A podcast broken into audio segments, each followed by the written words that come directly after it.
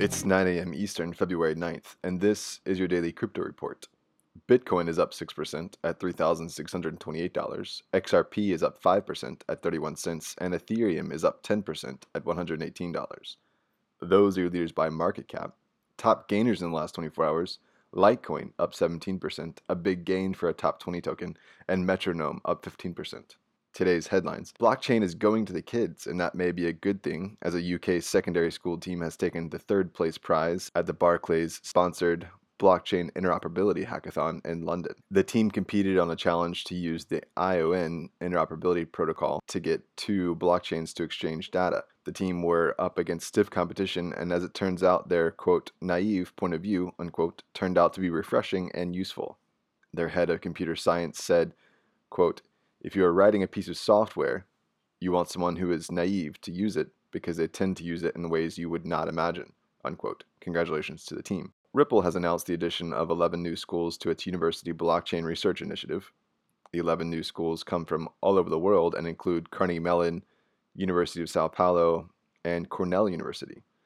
The goal of the program is to foster blockchain education and adoption, and we'll see Ripple provide resources to the universities to expand their curriculum on blockchain and provide funding for research. A recent update that increased the block size on the BSV platform to allow for image files and audio files was used by a criminal to upload child exploitation material. The illicit images were processed through an app that is unique to the BSV network and are an unfortunate reminder that all of these digital platforms can indeed be misused. Because the blockchains are immutable public records, a hard fork would have to occur for the image to be permanently removed, an event which is unlikely.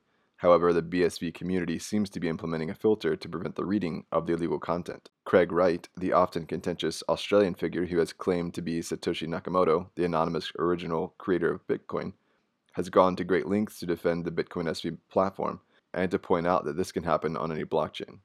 To his credit, Jimmy Nguyen, the founder of nChain, which oversees the BSV currency, said, quote, The Bitcoin SV blockchain is not a place for criminal activity, and if you use it for illegal purposes, you will leave a digitally signed evidence trail that cannot be erased.